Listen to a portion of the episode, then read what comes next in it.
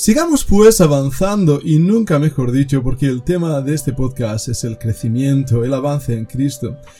En el libro de Primera de Crónicas 11.9 leemos que David iba adelantando y creciendo y Jehová estaba con él. Es interesante, en hebreo la palabra adelantando es avanzando. La misma palabra, en griego, utilizada para referirse a cómo el Señor Jesucristo avanzaba. David, siendo una tipología, un antetipo del Señor Jesucristo, muestra también ese crecimiento en su vida. Y no fue fácil. De hecho, debemos aquí introducir una idea importante. ¿Cómo crecemos? Bueno, mira la vida de David. Solo hay una manera de crecer, y es a través de la alimentación y de la disciplina. Me explico. Todos sabemos que una buena alimentación produce un cuerpo sano, saludable. Somos lo que comemos. Ahí está el problema para muchos de nosotros, ¿verdad? David se alimentaba continuamente de la palabra de Dios, la palabra de Dios que él tenía en su tiempo. Se alimentaba continuamente de una comunión cercana con el Señor. Le buscaba en la noche, en el día, siete veces al día.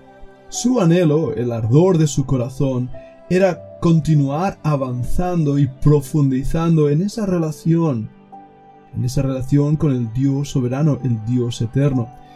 Y nosotros también, como ejemplo, deberíamos hacer lo mismo. Deberíamos seguir avanzando en el conocimiento del Dios vivo y verdadero. No solamente eso, él también sufrió penalidades, dificultades.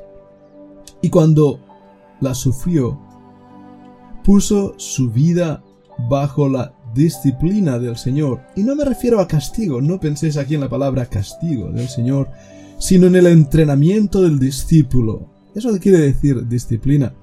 Los que vamos al gimnasio sabemos bien que para que el músculo crezca, tiene que doler. Los mismos vasos sanguíneos que se rompen al poder mover los músculos son regenerados y ampliados, renovados y así el músculo crece. Muchas veces el peor problema que tenemos en la vida cristiana es simplemente la holgazanería, el ser vagos, el no ser disciplinados. Es que no tengo tiempo para leer la Biblia, es que no tengo tiempo para orar. No es problema de tiempo.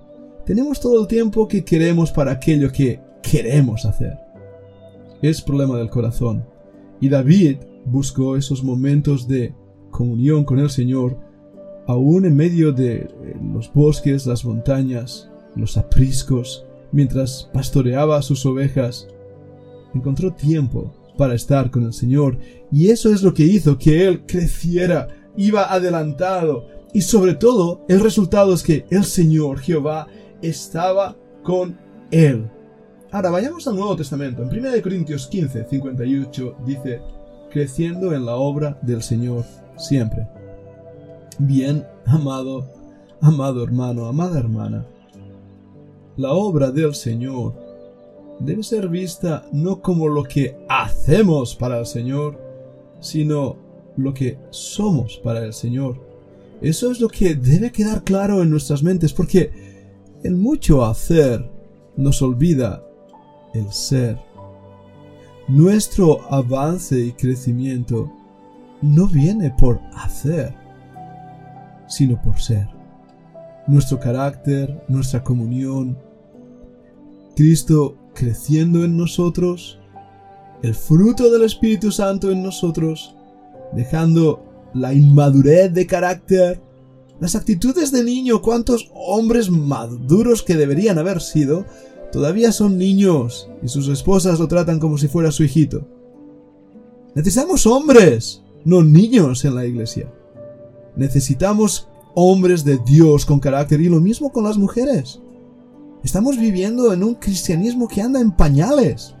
Necesitamos ver hombres y mujeres en la iglesia que tienen esa actitud de David. Y eso que está diciendo ahí en Corintios 15, creciendo en la obra del Señor. No es la obra del Señor lo que crece, sino nosotros. Pero mira, en Efesios 2.21, nos habla también del crecimiento, de crecer para ser un templo, ¿cómo? Santo. Un templo santo. La santidad, práctica en la vida del creyente, requiere andar y avanzar con el Señor. Posicionalmente, somos santos los que hemos creído. Eso no va a cambiar. Hemos sido justificados por la fe y tenemos paz para con Dios. Pero, pero, la santidad práctica depende de ti. Y no es, ¡ay, voy a ser santo! ¡Voy a ser santo! No. Es la comunión de Dios que produce en nosotros ese crecimiento. Vayamos a Colosenses 1.10.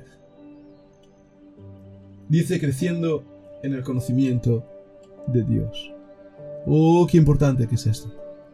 Mi pueblo pereció porque le faltó el conocimiento.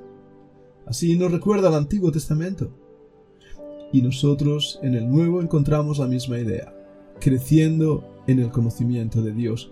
Creyente, ¿cuánto conoces a Dios? Hazme una lista, si puede ser, ahora mismo, tú que estás ahí solito, de los atributos de Dios, defínelos. ¿Cómo es su carácter? ¿Sabrías distinguir entre los atributos y su carácter? ¿Cómo es Dios? ¿Cómo te lo imaginas? Bien, ¿qué conoces de Él? Y cuando digo conocer, nuestro conocimiento es muy limitado. Nuestro cerebro apenas funciona el 100% en ninguno de nosotros. Pero el conocimiento de Dios es lo que Dios quiere de nosotros y tenemos que conocerle más y más, porque conocerle nos llevará a un punto interesantísimo donde aparece otra palabra en griego, segunda de Tesalonicenses 1.3.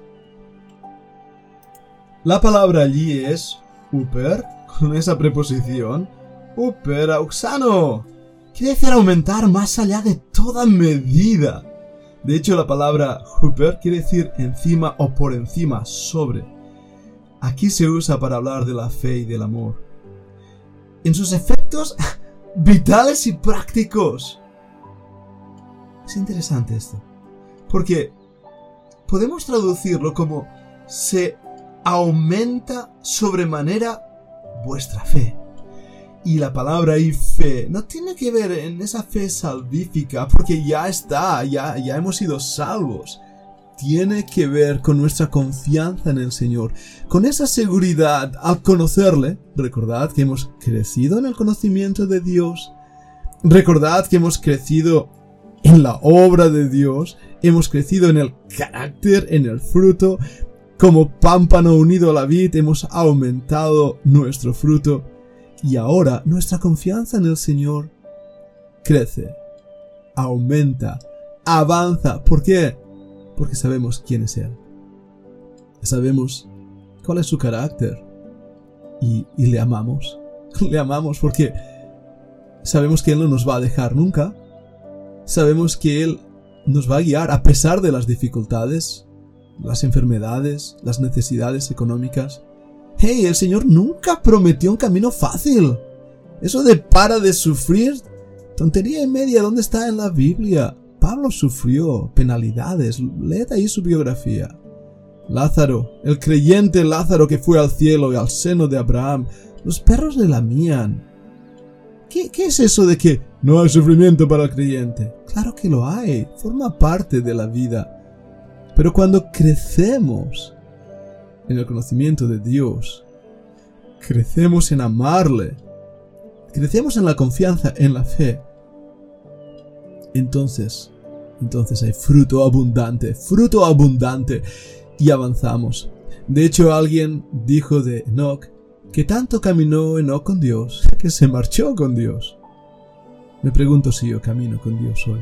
Me pregunto si yo estoy avanzando en la vida cristiana si estoy andando con poder y victoria, si realmente estoy dando todo lo que soy al Señor, si Él es el anhelo de mi alma, el gozo de mi corazón, la fortaleza de mi espíritu. No creyente, si no es así.